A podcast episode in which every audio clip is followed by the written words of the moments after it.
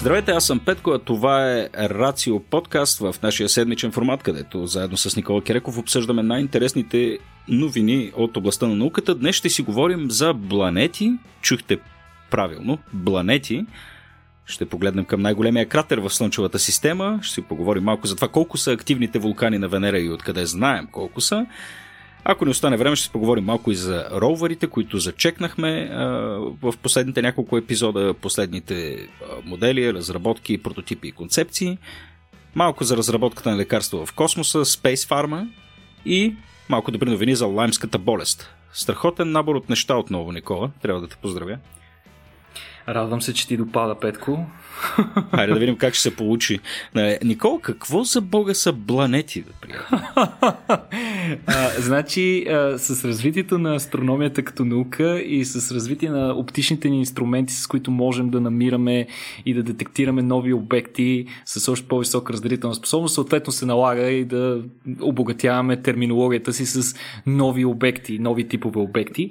И сега... много, много креативно, планета, смисъл. Това, това, това, това на, звучи на английски като лапсус, как е всъщност? Като лапсус. Да. Не, точно планет, нали, е на, на английски. Uh-huh. Да, а, всъщност да почнем от първите такива интересни термини. Едното е мун-мун, ако си чувал. Това също не е, не е някакъв лапсус. Не, не зациклих на мун, а наистина мун-мун. Мун-мун са... Луна на луната. Лун... Точно така. Мун-мун се наричат а, обекти, които орбитират около а, сателитите, естествените сателити на планети, т.е. луни на луните. А, друг интересен такъв обект са плунети. Плу... Плунетите пък са луни на големи планети, най-вече газови гиганти, а, които вследствие на, на различни явления са изхвърлени от орбитата си около планетата и са изхвърлени в орбита около звездата, където те практически се превръщат в нещо като друга планета, въпреки че преди това са били Луна. А сега вече стигаме и до а, новия термин, а, така наречените планети. Значи, всъщност около, около супермасивните черни дупки се оказва, супермасивните черни дупки, знаете, са гигантски черни дупки с а, размер на, с а, масата на няколко милиона слънца и, са, и се разполагат обикновено в центъра на спираловидните галактики, всъщност на повечето галактики, като а, съвременните теории на астрофизиката твърдят, че това стабилизира цялостната структура на една галактика. Това са едни гигантски, супер гигантски структури. А, около, за тях е установено много отдавна, че могат да захващат около себе си цели звезди, които имат неблагоразумието да минат достатъчно близо. Съответно могат да хванат и планети около себе си, но не това са планетите. Извинявам се, планети. Аз вече почнах да ги бъркам. Планетите, според ново изследване на учени, а, могат да се образуват около такива супермасивни черни дупки, подобно като симулират а, планетообразуването по принцип, което предполагам, знаете, че обикновено а, звездните системи се образуват от едни облаци от прах, които се наричат мъглевини, където обикновено с течение на времето те започват да се оплътняват и на даденото място, където е най-плътно, започва да се а, коагулира материя и да се образува протозвезда, която поема по-голямата част от а, пръха, звездния прах и в крайна сметка, достигайки някакво критично, критична маса, се запалва, започва термоядрени реакции вътре в нея и тя се, се превръща в звезда. От остатъчната част от тази материя в тези а, мъглевини се образуват а, планети по подобен начин на звездите, но съответно те разполагат с доста по-малко а, материал и стават по-мънички. Сега, какво става около супермасивните черни дупки? Ами, там пак може да се образуват планети по този начин. Защо може да се образуват планети по този начин? Значи, а, японски учени са открили а, това за сега теоретично, на теоретична основа явление и съответно тези обекти за сега са теоретични, не са установени все още такива, но те смятат, че те се образуват от облаците прах, разположени около черните дупки. Това така наречения акреционен диск, който се образува от огромно количество прах, което силната гравитация на черната дупка привлича около себе си. Това е най-често а, междузвезден прах и останки от а, унищожени а, а, обекти, които са mm-hmm. имали неблагоразумието да се доближат твърде много до черната дупка. Японските учени смятат, че има условия за планетообразуване на определено разстояние от черната дупка, което можем да наречем едно безопасно разстояние, нали, не твърде близо до... до а, хоризонта на събитията, където съответните планети биха се разбили, а, а на определено разстояние от тях, където а, въпросният поток на прахови частици е вече достатъчно стабилен и не е с твърде висока скорост.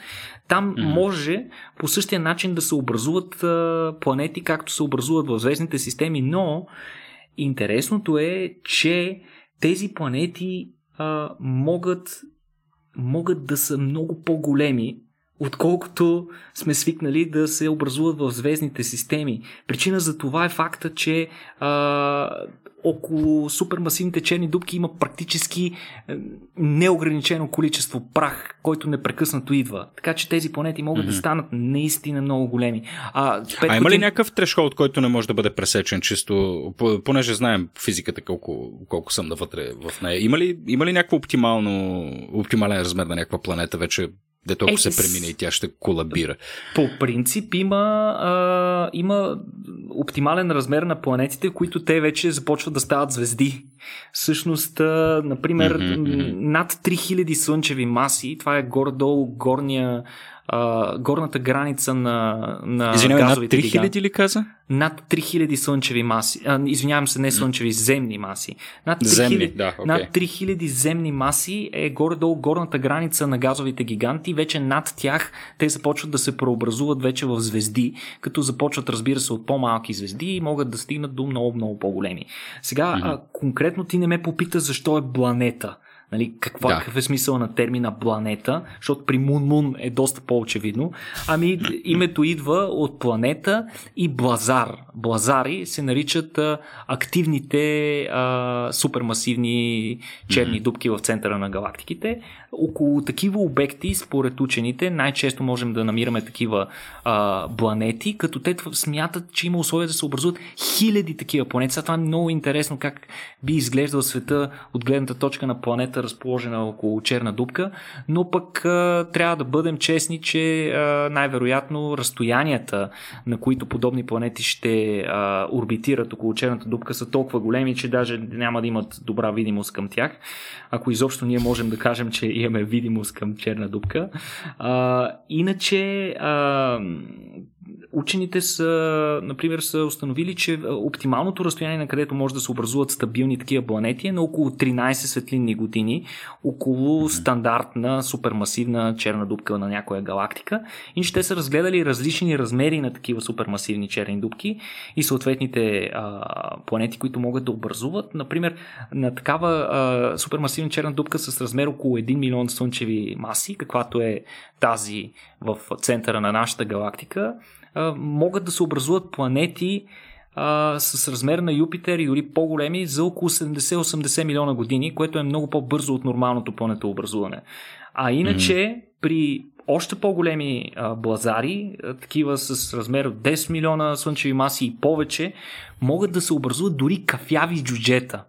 Това са малки, по-хладни звезди, при които вече имаме някаква термоядрена реакция. Така че много интересни Боже, обекти. Какви... И за какви чудовища си говорим всеки път, като чуя десет милиона слънчеви маси. За Бога. О, огромно. Всичко е огромно. Като си говорим за големи неща, Никола, а, Ганимед е едно от по-интересните места в Слънчевата система и преди сме си, преди сме си говорили да, за Ганимед. Да, преди две предавания си говорихме как вали плазма покрай полюсите му, ако да, си спомняш. Да. Да, това, това, това е изключително място и не знам, сега ти имаш явно някаква обсесия към Ганимед, че там отново се завръщаш там, но искаш да ни поговориш малко и за най-големия кратер в Слънчевата система. Ти бил ли си някъде, някога в кратер на Земята, Никола? Парил ли си по вулкани? Вулканичен кратер, да. Бил съм в а, а, вулканичните кратери в а, Етна, а, mm-hmm. в, на, в Сицилия. Ама вътре си влизал? Ами да, на такъв кратер, който е а, на, изриг, на голямото изригване през а, тук може би ще сгреша годината, но мисля, че беше през две хиляди и дванадесета година, сравнително mm-hmm. наскоро. А, те вече не са активни тези кратери, но човек може да ги посети и да се разходи по стените на кратера, които изцяло са послани с дебел слой тънки, малки камъчета, пемза от mm-hmm, изригването. Mm-hmm. Много е впечатляващо. В смисъл, то тогава изригването а, е било малко изненадващо, защото се е отворил буквално, отворили се три или четири нови кратера, които преди не са били отворени и, и са хванали малко, изненадали са а, местните власти и даже пътя на лавата, имаше по пътя на лавата, имаше няколко къщи, които бяха тотално затрупани от, от вече втвърдената лава. Беше много интересно там. Но Ужас. Да се върнем отново на космическите мащаби, за които си говорихме допреди малко. Тъкмо, тъкмо щях и аз да ти се похваля, че съм ходил покрай кратера на Везуви и е, е също смущаващо усещане, колко, колко величествено всъщност да обикаляш една избухнала планина. Нали, да не говорим там и за исторически контекст и всичко останало. Везуви е много впечатляващо. Везуви, Везуви е много опасен вулкан, трябва да кажем. Mm-hmm. А, и не само Везуви, ами в близост до него а... портата на Ада, или как му казваха, в близост до него има един друг вулкан, който е много малко hmm. известен, но той е най-големия супер вулкан в Европа. И... Извинявай, Петко. Надявам се What? да спиш. Надявам се да спиш Чак... спокойно. Чакай, чакай да гугълна сега. Аз какви ми ги говориш ти? Най-големия... най-големия супер вулкан в Европа. Най-големия потенциален супер вулкан в Европа се намира в непосредствена близост до Везуви. Той използва друг кратер. Камп кой... Флегрей, извинявай, че Камп те прекъсвам. Камп... Точ... Кампи Флегрей, Флегрей. Да, да, да. Точно така се нарича. А, той се намира много близо до Везуви. Не съм бил там. Знам, че мисля, че а, влак или метро минава в, близост, в непосредствена близост до него под земята и дори там хора ходят и като докосне скалите са горещи, а насякъде мирише на сяра и е много интересно място за сеизмолозите и за вулканолозите, но е една от най-големите вулканични заплахи на европейския континент. Ако това нещо гръмне, А, безспорно ще ни върне в каменната епоха, най-вероятно, като си говорим. Нали? А иначе аз съм бил и в а, край Везуви, съм бил в Ерколан и там беше mm-hmm. изключително впечатляващо разкопките в Ерколан. Бил ли си, защото си се разхождал? Аз бях в Помпей и Ерколан, да, да, да, и на двете места, да. Много, много интересно, искрено препоръчвам на всеки, който има път в тази посока да отиде. Впечатляващо е. Наистина. Ч, да, чакай, че сега, докато си говорим за Кампи Флегрей, е, така ли се произнася? Не съм сигурен, не съм и там да. говорящ. А, тук даже прочетах, че има хипотеза, че изригване преди около четиридесет хиляди години вероятно е допринесло в голяма степен за изчезването на европейските неандерталци. И, и това включително се счита за, за, вероятно, за вероятен ефект. При четиридесет хиляди и при дванадесет хиляди години. Еми, то е overdue да се случи вече. Супер! Още едно нещо, за което да се притеснявам. Много яко. Мерси, Никола. две хиляди и двадесета продължава да бъде прекрасна. Давай сега за Ганимед, за най-далечния кратер. А, Г... на Ганимед всъщност е най-големия спътник в Слънчевата система. Миналия път, като си говорихме за него, ви споменах за мащабите на този спътник. Това е спътникът на, на най-голямата планета на Юпитер. А, и за да, още тогава ви споменах, за да добиете представа за неговия размер, че той е по-голям от Меркурий, т.е. той е Луна, която е по-голяма от планета и наистина е нещо много впечатляващо. А, няма атмосфера, доколкото ми е известно Ганимед, но той е много интересен и има и още една причина, поради която е известен. Аз искам да ви, да ви я споделя. Това е вече продукт на съвсем ново изследване. А, на преди известно време при наблюденията, които са извършени върху Ганимед, са установени, че по повърхността му има едни много характерни структури, които приличат на едни гигантски канали и такива вълнообразни а, хълмове, които от космоса изглеждат като дръскотини. И, и, и те, те приличат на едни белези, които са разположени по цялата повърхност на една от половините на Ганимед, на тъмната част на, на... Не, на тъмната, на тази част от Ганимед, която не е обърната към Юпитер, тъй като е, Ганимед, както и всички, както и повечето, доколкото ми е известно, спътници на Юпитер, са така наречени tidal lock, т.е. те са завинаги са обърнати само с една от половините си към Юпитер. А, mm-hmm. Та, тези белези по повърхността му отдавна са предизвикали голяма мистерия сред учените, които изследват Ганимед. А, данни от тях са получени от а, Voyager, който преминал набързо покрай Ганимед през а, покрай Юпитер и съответно Ганимед през хиляда деветстотин седемдесет и девета и през и Галилео, който пък прекара осем години а, край Юпитер и изследва както самата планета, така и а, спътниците, включително и Ганимед. Та учените са събрали а, и анализирали повторно данните, които са събрани при тези мисии и са установили, че тези структури не са само от обратната страна на Ганимед, ами ги има и така в по-голямата част от планетата и а, ако ги проследят чрез моделиране, те са установили, че те произлизат от един общ център. И според тях това е свидетелство за един гигантски удар, който е преживял Ганимед преди неизвестно а, време, количество време, най-вероятно в ранните етапи на формирането на Слънчевата система, но този удар е бил толкова силен, че е повлиял най-вероятно цялата планета, а не само половината, както до сега се смяташе. А, при анализирането на данните а, и моделирането на подобен удар, учените са установили, че това най-вероятно се е дължало на удар с а, астероид с а, диаметър между петдесет и сто и петдесет километра. А, нещо нещо умопомрачително, една цяла планина от големите, която се е стоварила а, върху, върху Ганимед и а, според учените това нещо се е случило много отдавна и голяма част от свидетелствата, включително и самия кратер, който се образувал, са били заличени от милионите години геологична дейност по повърхността на, на Луната. Но ако моделът е правилен, кратерът трябва да е бил с размер около, с, с диаметър около седем хиляди и осемстотин километра. Не знам, Русия. Да, да, представете си Русия под формата на един гигантски, гигантски кратер. Наистина ми е ужасно трудно на мен да си го представя това нещо. Той, този кратер не е напълно видим а, в днешно време, но той кратери с такива размери, те няма да имат същата форма на нормалните кратери, тъй като те са твърде големи и така стените им биха рухнали и съответно няма да приличат на типичен кратер. Но с, с, с тези си размери кратерът на Ганимед би изпреварил най- Най, а, най-големия известен до момента, който е на една друга луна на Юпитер, на Калисто, и там кратера а, се нарича Валхала, нали? По пример Валхала. на по пример на скандинавската митология, а, отвъдното на, на скандинавската митология е Валхала и въпросният кратер там е с диаметър едва хиляда и деветстотин километра. А, та... Астрономите се надяват мисията на Европейската космическа агенция джус, която ще стартира през две хиляди двадесет и втора година и ще бъде в орбита около Юпитер през две хиляди двадесет и девета година, да хвърли повече светлина върху процесите по формиране и а, живота на луните на Юпитер.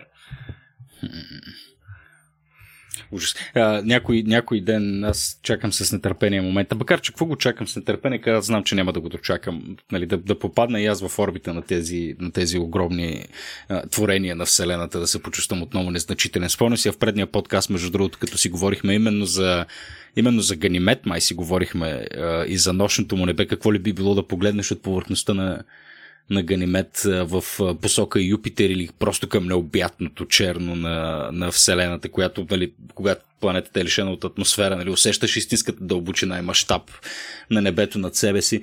Не знам, чакам някой момент дали, дали наистина това няма да може да се види с невъоръжено око по начин, по който да го усетиш чак телесно, ама да видим. Да видим. Може би ние няма да го фанем като, като поколение, вероятно хлапето ми ще се кефи някой ден на подобни неща. Във всеки случай Венера е една от също интересните, интересните планети поради своя диволит характер, така да се каже. Mm-hmm. Най-близкото нещо, което познаваме до Ада. А, сега ние не познаваме доста много-много добре планетата именно поради тези особености, изключително гъстата атмосфера, дали реално не може да поглеждаме, да, непосредствено да наблюдаваме повърхността й.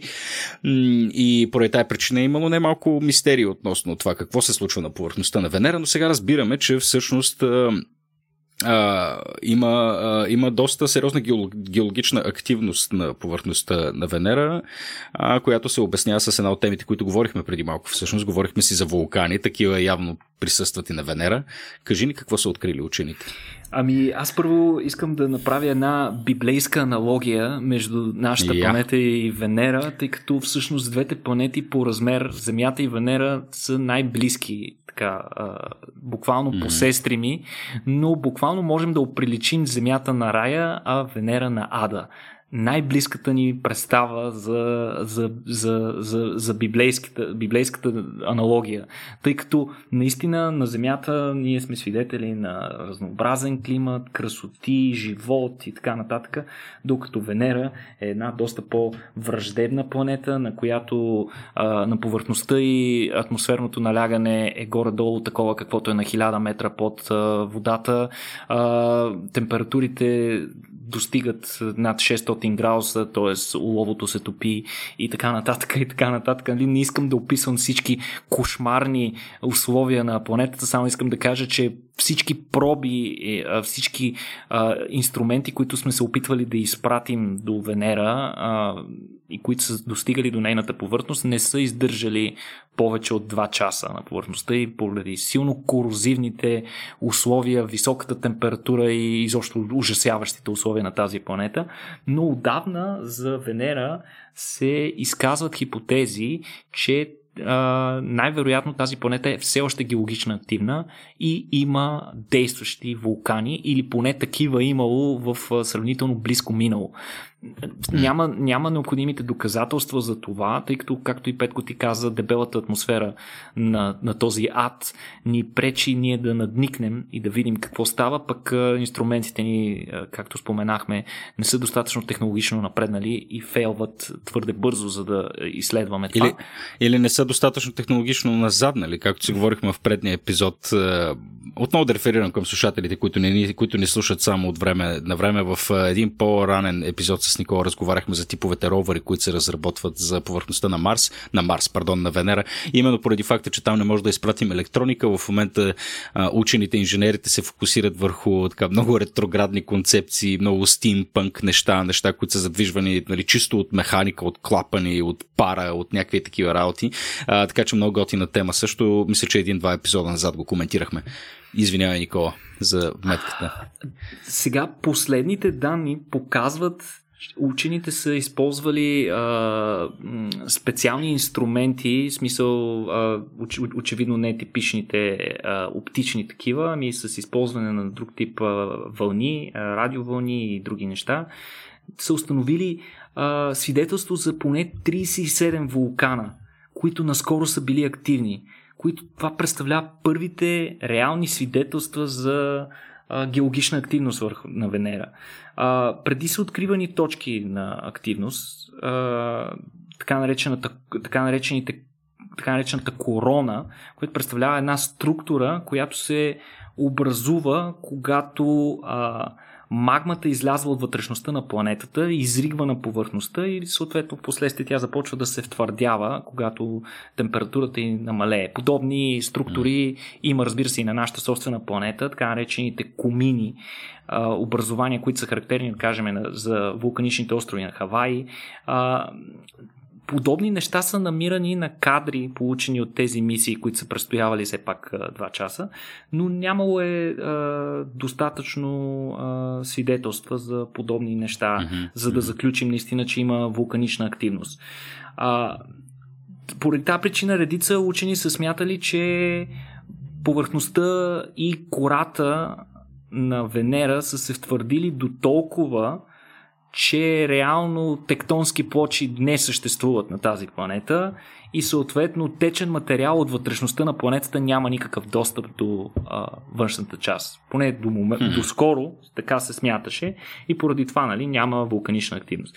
Сега, а, използваните модели, а, конкретно с замерване на термомеханичната активност по повърхността на Венера, които учените са направили, и различни три Д симулации за образуването на короните, които са наблюдавани от въпросните е, изследвания, са показали, че на места се откриват такива корони, които са наскоро образувани.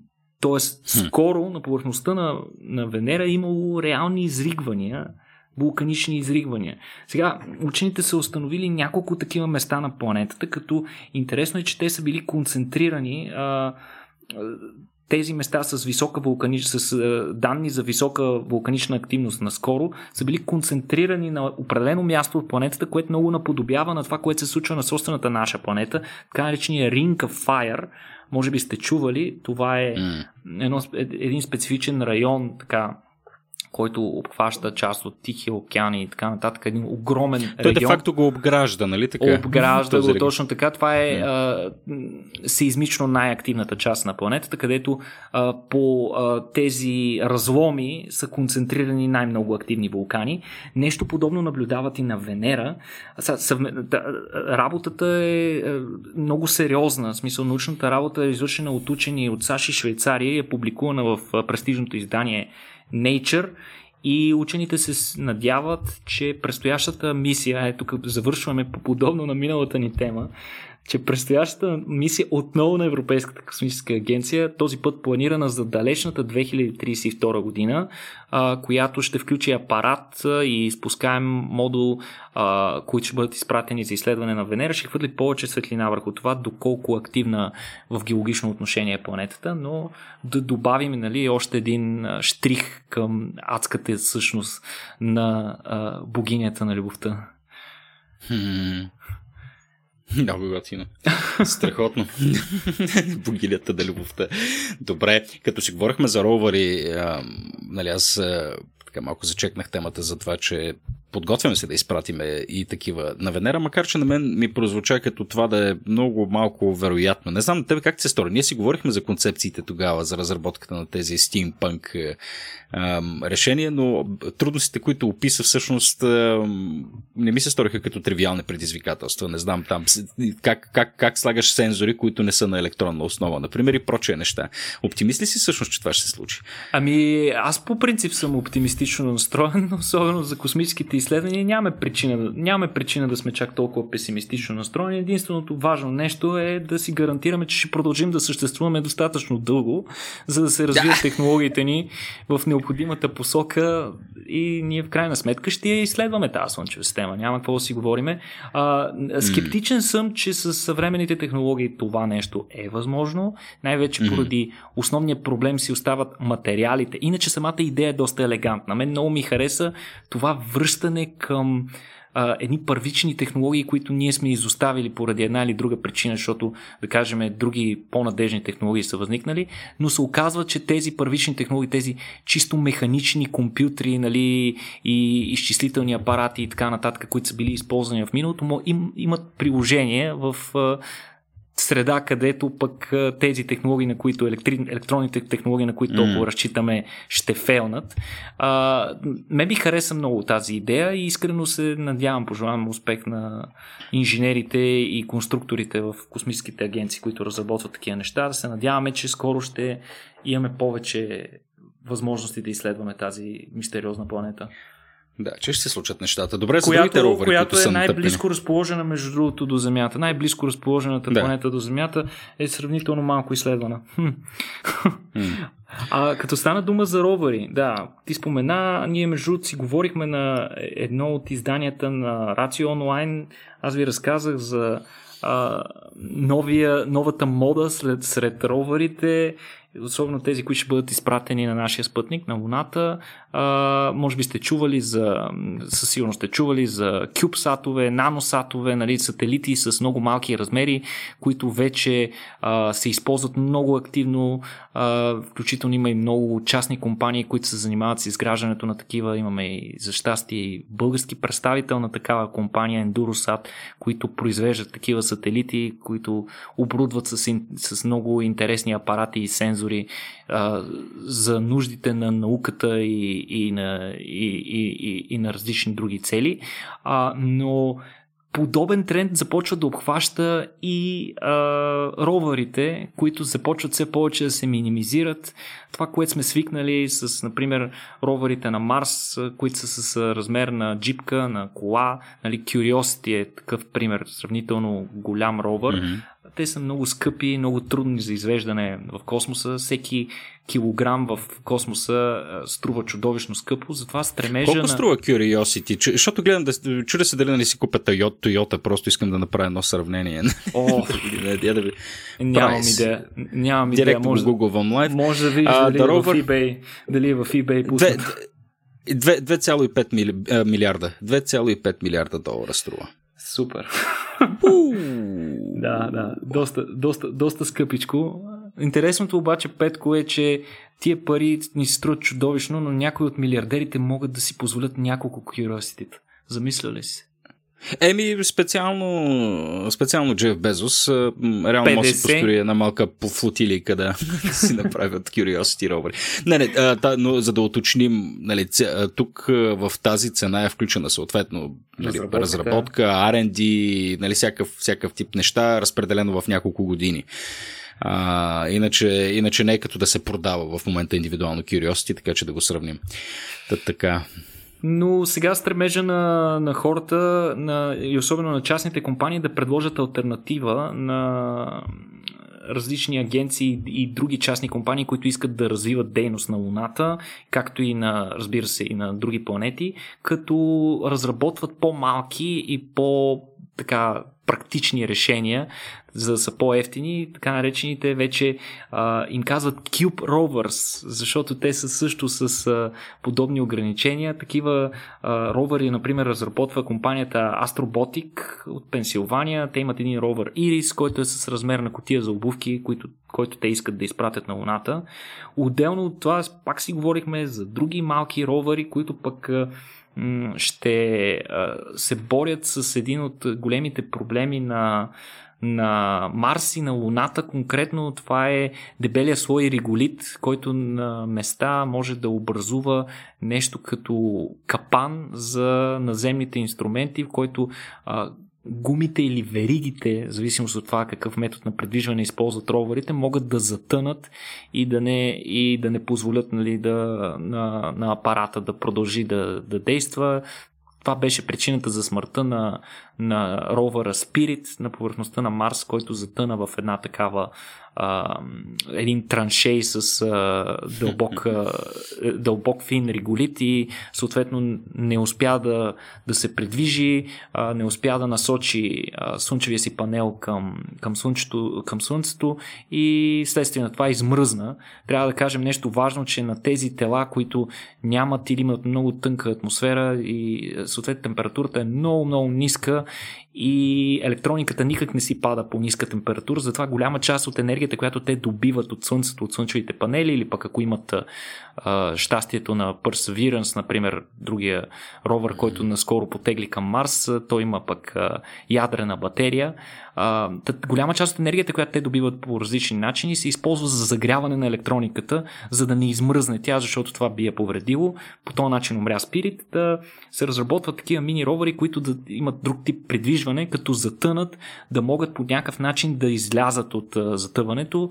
Това е, се получава чрез използване на различни, различен вид придвижване, на оси с използване на ексцентрици, при които придвижването много повече наподобява на едно а, пълзене по пясъка. Разбира се, това не е надежден начин на придвижване, ако искаме да се движим на далечно разстояние, но е чудесна възможност а, за резервен тип придвижване в случай, че някой ровър затъне.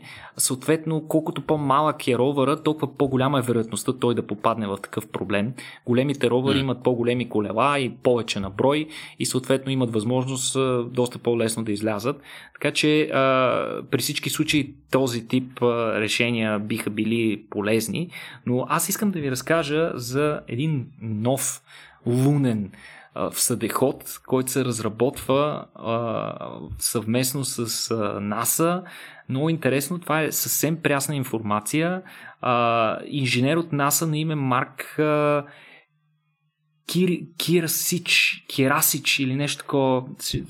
Ще ми извините, ако Добре не... се справиш, Никола, няма проблем. Ще ми извините, ако не го споменавам правилно, но човек е всъщност изпълняващ директор към НАСА и по-скоро към а, системите за изследване а, на повърхността на различни небесни тела. Той е участвал в пресконференция, на която през юли месец той е споменал Uh, много интересни неща е разказал за предстоящите мисии на НАСА. Uh, обрисувал е, така да се каже, бъдещето в изследване на, на Луната. Та той е разказал, нали, за вече всеизвестната мисия Артемис, която най-вероятно ще, ще достави първите хора отново на Луната от над петдесет години.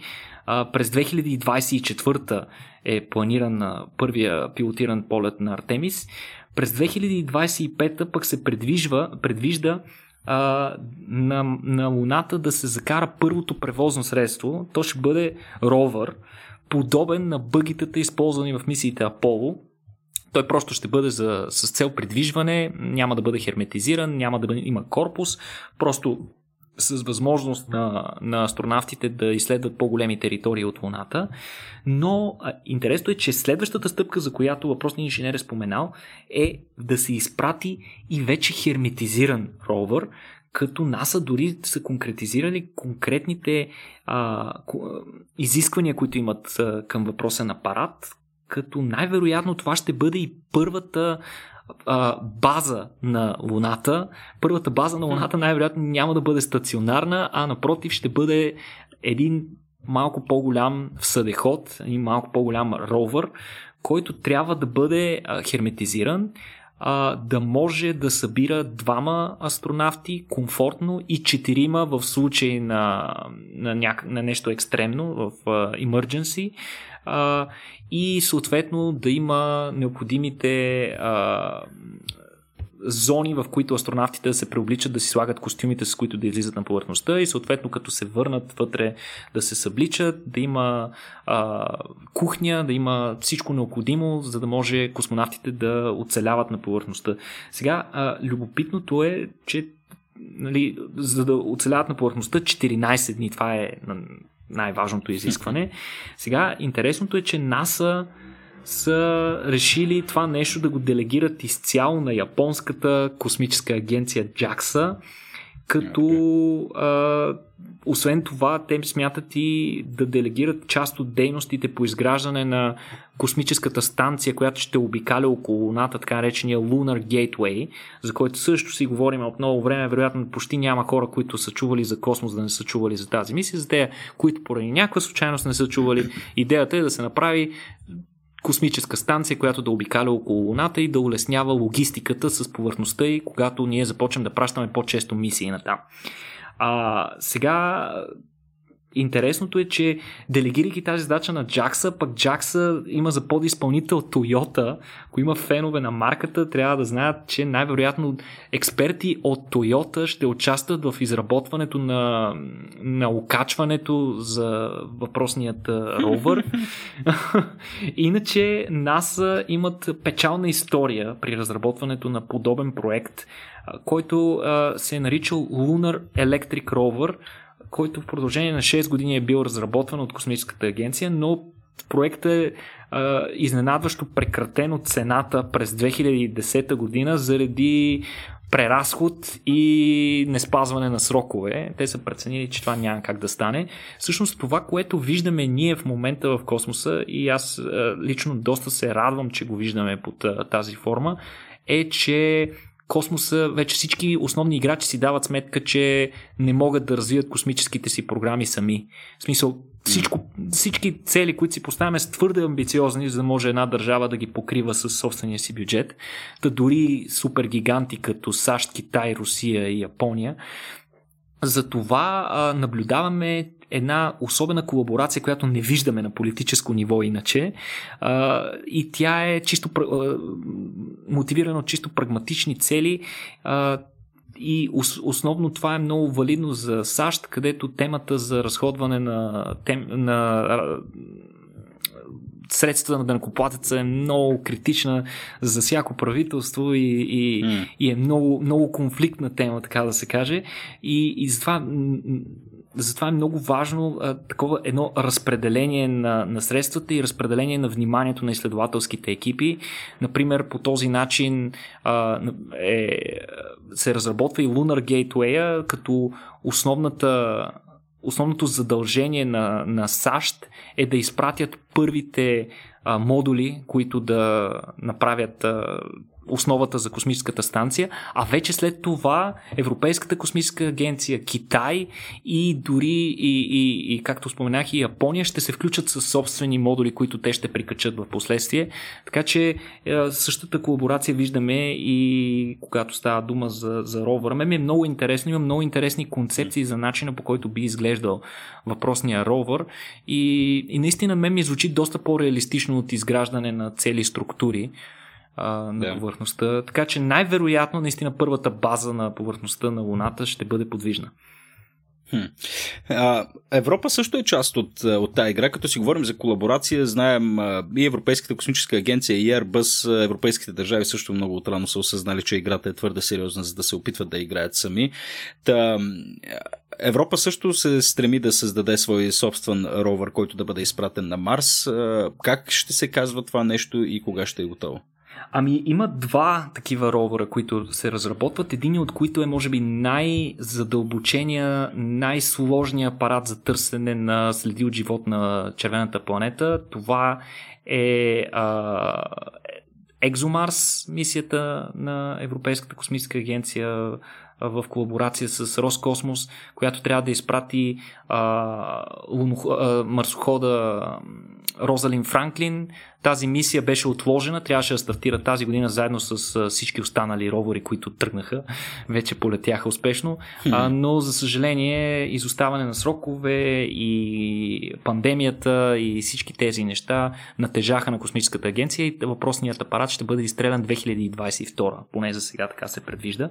Но аз искам да ви разкажа за един друг ровър, който е също много интересен, но пак малко известен. А, Европейската космическа агенция работи в колаборация тясна с НАСА, за да а, допълни тази така важна мисия, за която пак много сме си говорили. А, това е Марс две хиляди и двадесета или Марс две хиляди и двадесета, където а, марсохода Perseverance трябва да се приземи до година на повърхността на червената планета и да събере проби. Това е много интересно. Освен всичката научна дейност, която ще извърши тази подвижна лаборатория, разполагаща с десетки различни инструменти на борда си, а, освен това Perseverance ще събере проби от а, различна дълбочина. Аз мисля, тя има, той има а, ровър има роборъка с а, пробивен елемент, с който може да дупчи мисля, на двадесет сантиметра под повърхността и ще събере различни интересни геологични проби, които ще складира на ровъра в едни специални карусели, където те ще бъдат затворени. Интересна е съдбата на тези проби. Идеята на НАСА е тези проби да се върнат на, на Земята. Сега как ще стане това нещо? Очевидно скоро няма да пратим космонавти, които да ги вземат. А, затова се ангажира Европейската космическа агенция, която разработва а, заедно а, с, в колаборация с а, Airbus а, в а, Англия а, разработва специфичен ровър, чиято цел ще бъде да отиде да събере пробите, които Perseverance ще остави на определени локации на, на червената планета. Много интересно как ще се казва ровъра, поне на този етап, те така са го кръстили ровъра, а, проекто заглавието му е Fetch. Fetch на, от английски а, е, е характерен, а, характерен израз, който се използва, когато а, хвърляш пръчка на куче и то трябва да я донесе, mm-hmm. да я върне. Значи най-общо можем да го преведем на българските като дръж. И а, да. въпросният, въпросният ровър трябва да отиде, да вземе пробите, да се върне, да ги занесе до ракета, която ще е вече разположена на повърхността на, на, на Марс, която пък ще ги изстреля. Пробите ще отидат в орбита на Марс, където пък ще се срещнат с орбитален апарат, сателит, който ще ги чака, ще ги пресрещне, ще ги лови и ще ги изстреля вече към Земята. Нали, тази Боже, Господи, дано това брутална, се струва човек. Брутална хореография, може да си представите колко е сложна, но а, Не се знае точно как се случи и колко още играчи ще, ще участват в това нещо, защото очевидно няма да стане само с ровъра Fetch. Видяхте, че има и, и орбитален апарат, който трябва да върши работа, имаме и апарат, който пък трябва да го изведе в орбита, така че ще видим точно как се случи цялото нещо, но а, въпросният а, ровър е с, а, се предвижда да е с тегло около двеста и трийсет килограма, т.е. сравнително, теж, а, сравнително лекичък. А, ще има четири колела за разлика от Curiosity и Perseverance, които са с шест, и те ще бъдат огромни. Идеята на този ровър с огромните си колела е да може сравнително бързо да достигне до целта си, до пробите, като по пътя а, той изобщо няма да бъде ангажиран с никакви изследвания, няма да има никакви апарати на борда си. А, въпросните колела ще му осигурят възможност да мине по най-прекия път от мястото на кацане до там, където са оставени пробите, и да ги и съответно да ги прибере много бързо, като по пътя, ако има някакви по-големи препятствия, големите гуми ще му дадат, разбира се, и голямо предимство. Нали? За сравнение, а, гумите на Розалин Франклин на, на марсохода, който ще бъде изпратен две хиляди двадесет и втора, са с диаметър двадесет и пет сантиметра, а на Fetch гумите му са с диаметър седемдесет сантиметра, така че може да си представите доста огромни гуми. Много интересно ще изглежда този ровър, като нищо правено до сега.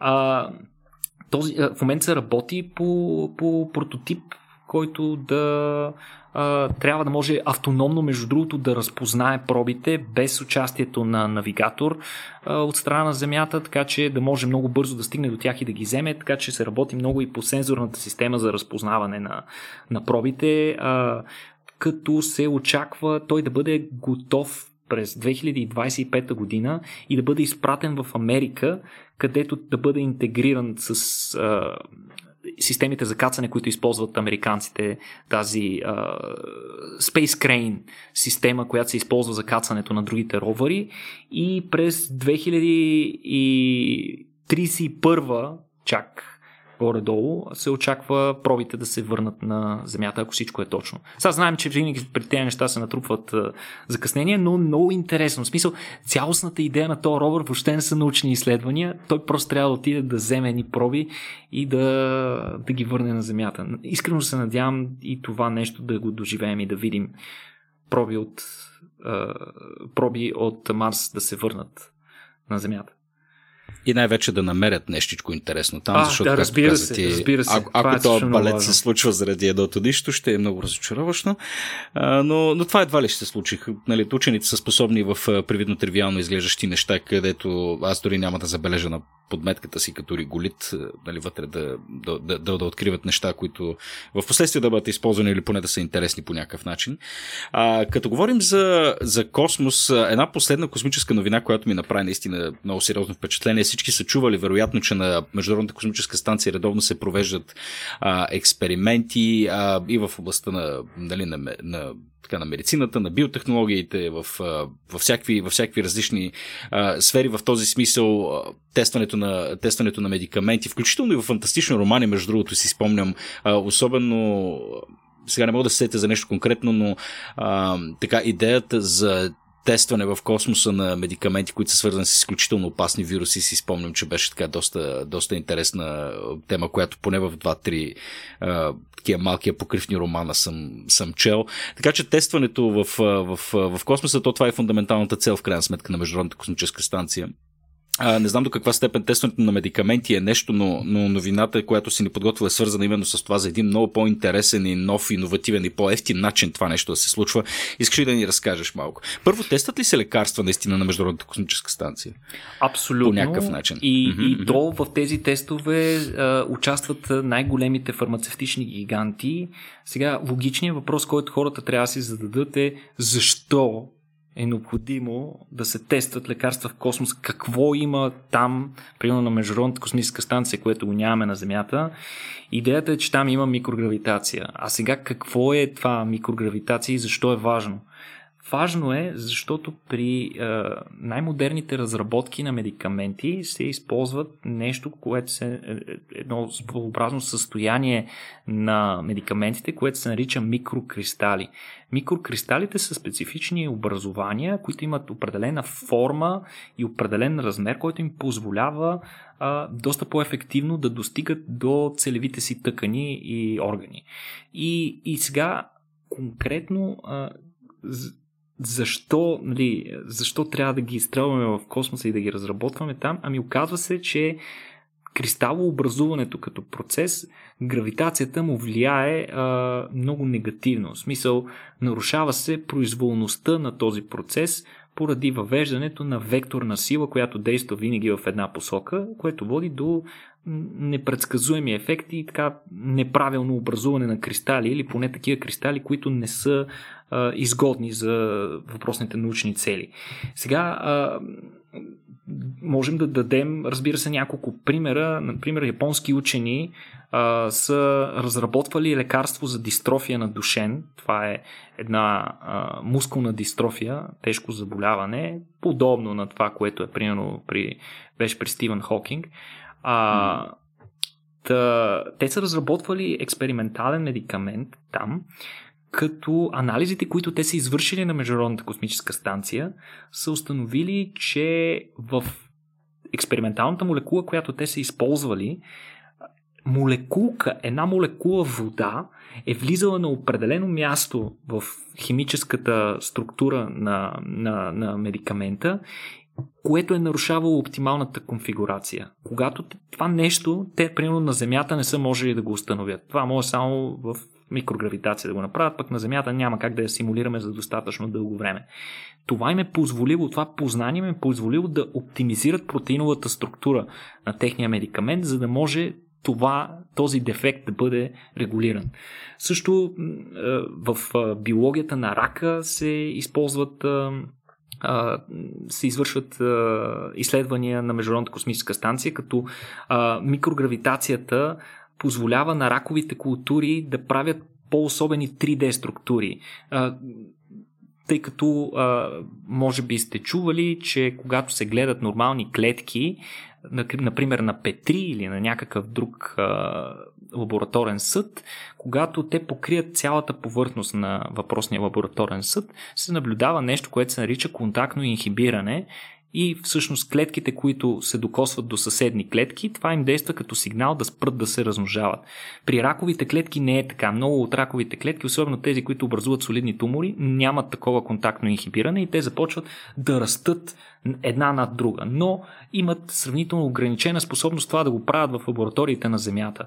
Докато в космоса при микрогравитация много по-лесно могат да се симулират такива тумори, така че а, изследвания в сферата на биологията на рака също се правят а, доста често. През две хиляди и седемнадесета година една а, Една компания, за която сега ще си говорим, е всъщност са тествали инхалационен медикамент за астма, кой, който образува структури, подобни, такива кристални структури, подобни на микрошипчета, чиято цел е да пробият финно, по много лек начин а, мембраните на клетките и по този начин да доставят медикамента по-лесно до тъканите. Но сега... За Бога! Да, но, но, но, но сега за всички тези неща, за които си говорим, трябва да бъдем наясно, че всички изследвания, които се извършват в космоса, са чудовищно, чудовищно скъпи. И освен това, една голяма част от тях никога не достигат до космоса, тъй като има лимитирана способност, има лимитирано време от гледна точка на времето, което космонавтите инвестират в тези експерименти, както и място на борда на, на, на Международната космическа станция. Така че много малко от експериментите, които които би трябвало да се извършват в космоса, се извършват там. А, и нали, от една страна това, както казах, проблем е времето, от друга страна е огромната цена. И сега Space Pharma е една организация, а, извинявам се, компания, която се опитва да разреши този проблем. Това е една израелска компания и те скоро смятат да изстрелят един сателит, който се нарича Дидо три, който трябва да изстреля в космоса един специален апарат, който се базира на чип с размери, представете си, на три Д три Д чип, такъв силиконов чип с размери няколко десетки сантиметра, който съдържа в себе си цяла експериментална система на основата на микрофлуиди.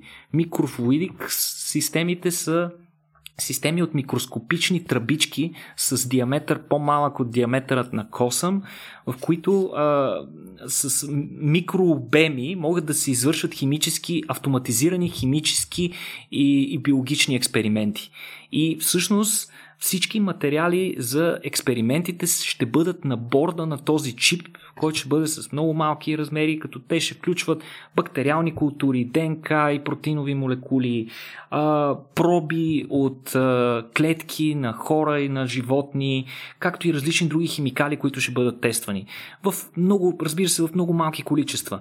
Но също ще имат и сензори, които ще засичат интензитета и доколко успешно са протекли въпросните реакции. Ще има на борда дори и миниатюрен микроскоп, който ще, да кажем, ще може да заснема а, развитието на клетките. И всичко това нещо, идеята им е да го поберат в кутия за обувки с обем около три литра. Нещо подобно. А, като идеята им е въпросната система да бъде толкова проста, че когато се качи, да кажем, на борда на Международната космическа станция, астронавта просто да трябва да я включи в едно Ю Ес Би и да не се занимава повече никога с нея. А от Земята хора ще се свързват с платформата и ще си управляват експериментите по този начин.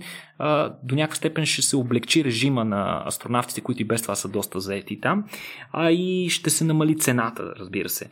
Но въпросната компания, новата им цел, която са си поставили, а, тъй като те от две хиляди и седемнадесета са изпратили няколко такива мисии. две хиляди и седемнадесета им е първата такава мисия, от тогава са изпратили още три, мисля, че имат поне един апарат, който е на борда на Международната космическа агенция, на Международната космическа станция, но новата им цел е да направят тези експерименти и изобщо пък да, не са, да са независими от Международната космическа станция и да са на борда на наносателити, на малки сателити, които да се изстрелват в космоса и сами да си вършат цялата тази експериментална работа.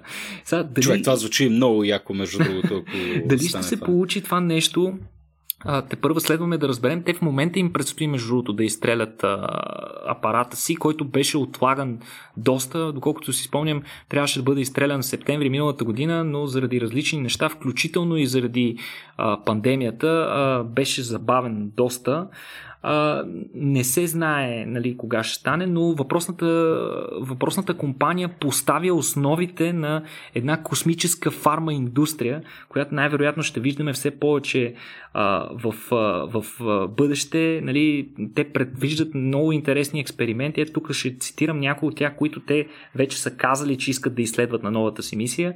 Един от експериментите ще изследват а, а, антибиотичната резистентност на бактерии, на какво се дължи и до каква степен се развива тя в състояние на микрогравитация.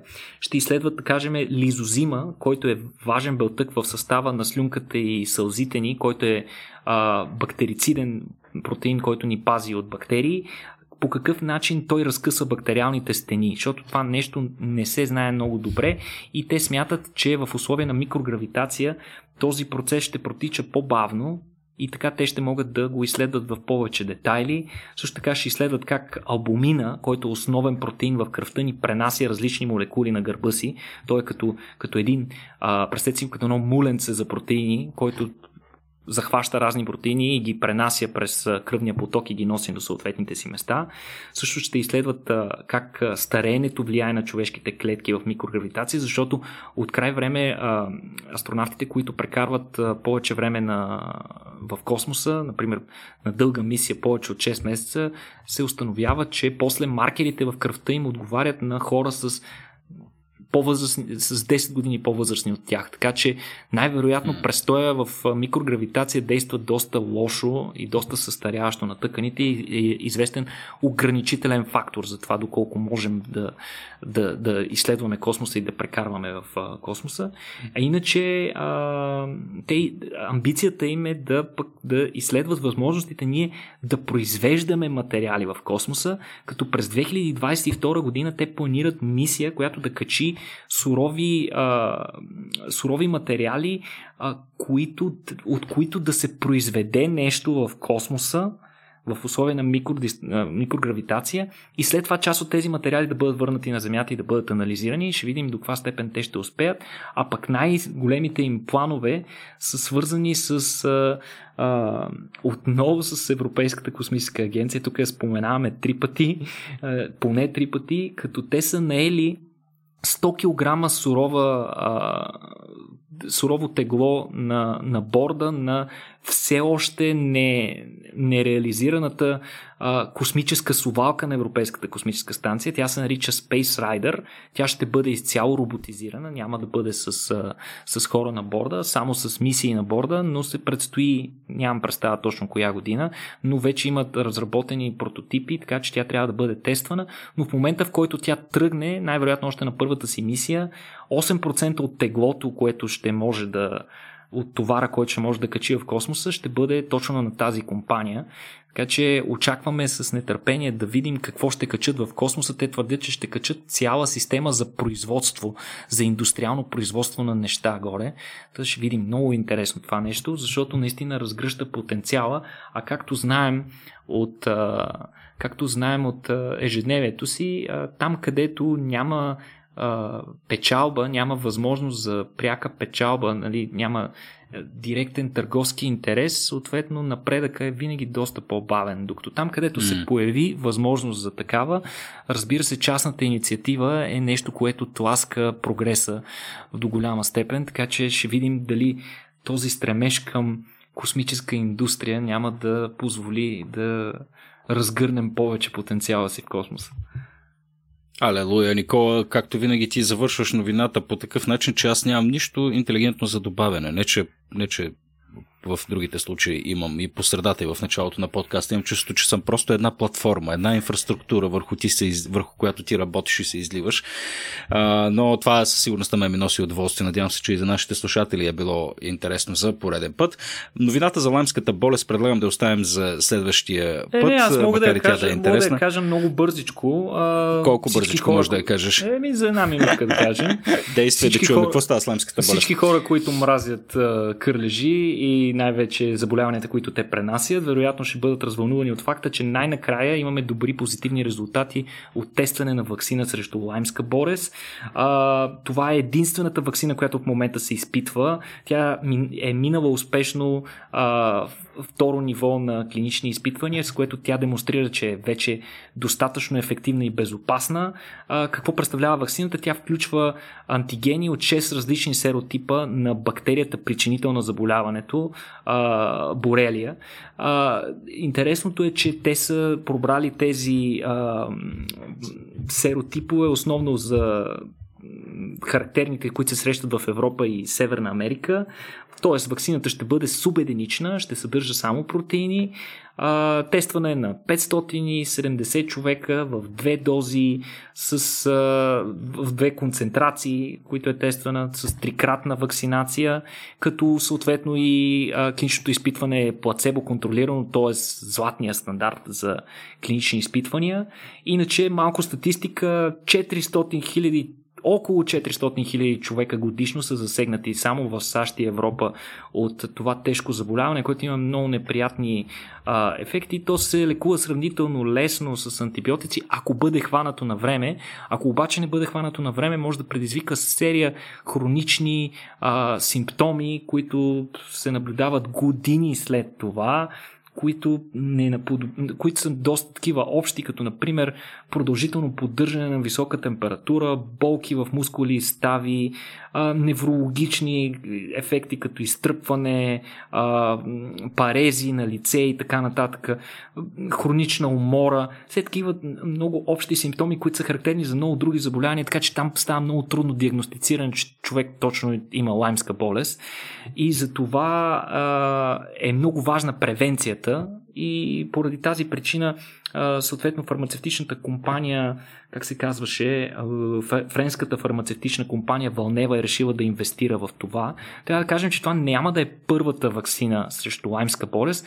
Първата ваксина срещу лаймска болест се наричаше Limerix и беше въведена през деветдесет и осма година, далечната хиляда деветстотин деветдесет и осма година, но само няколко години, само три години по-късно е била изтеглена от пазара поради различни причини, но най-вече според учените, причината, според учени и, и медици, основната причина да бъде изведена от пазара е негативното отношение към вакцинациите по това време и прохождащото вече, прогресиращо движение, антиваксърско движение, така че това е една от най-големите жертви на антиваксърското движение, ваксината Limerix, която между другото е била доста, доста добра и ефективна, но пък, за съжаление, когато една ваксина събере или изобщо даден медикамент събере а, лоша слава и обикновено това води до неговото потъване, независимо дали Uh, има някакво приложение или не. Та, тайно се надяваме новата ваксина, която е вече направена и с много нови технологии, с още повече внимание към uh, ефе, елемента безопасност, ще бъде въведена скоро, защото това е наистина доста неприятно заболяване. Петко, примерно ти последно кога си вадил от себе си или свое дете кърлеж? Ами аз извадих от себе си кърлеж миналата година, Никола, като го направих по абсолютно неправилен начин и всъщност не го направих в крайна сметка аз, тъй като основната част, която трябва да бъде извадена, главата, а, остана кърлежа в... няма глава, Петко. Така да е, там нещото, челюст, което остана, челюстта му остана вътре, да. При все, че сме правили някакво предание за кърлежи, очудващо е, че все още съм пълен идиот по темата, а, но да, една приятелка офталмоложка в нейния кабинет с, с, с пинцета се наложи да ми вади кърлеж, така че съвсем, съвсем наскоро направих си изследвания там, колко беше десет на петнайсет дена по-късно. Всичко излезе наред. Та, така. Прекопавах си градинката, Никола. Е, това е хубаво. Винаги излизането да. на открито крие известни рискове. Част от, част от така, емоцията и, и приятните част от излизането навън са, разбира се, и някои неприятни ефекти. Естествено, естествено, Никола. Всяко, всяко хубаво нещо си има своята непосредствена цена. На мен ми е много приятно да си разговарям с теб и да те слушам. Непосредствената цена, която плащам, и тя е свързана с темата, която обсъждахме в предния подкаст, е, че седя седнал от известно време, вече всичко ме боли, така че предлагам ти да затваряме е, този подкаст, да благодарим естествено на нашите слушатели и на нашите патрони, които ни подкрепят в патреон точка ком. Ако вие решите да го направите също, отидете на патреон точка ком, наклонена черта Рацио точка би джи. Слушайте и другите ни формати, между другото, Вокс Нихили, за пресечните точки между науката, етиката и всичко останало. Там също има солидно участие на Никола Кереков, който говори за права на животни, за, за живия свят по принцип, за екосистемите, за природата като цяло. Така че много интересна поредица и разбира се, слушайте и нашите интервюта. Като цяло може да се сабскрайнете към, към нашия подкаст а, и да следите какво се случва. Никола, благодаря ти а, още веднъж, приятелю, за уникалната ти способност да говориш продължително и формативно в продължение на един час и да го правиш свободно и увлекателно. Мерси много и на теб. Ти няма ли да кажеш нещо? Кажи едно чао, бе, Никол. Кажи едно чао на хората. Благодаря, че, благодаря, че пък винаги понасяш моите монолози и благодаря на всички слушатели, които са стигнали до тук. Очаквайте да. още от нас. Айде, за онези от вас. Чао, приятно пътуване. Внимавайте, като слизате от автобуса или там, където се намирате в момента. До следващия път.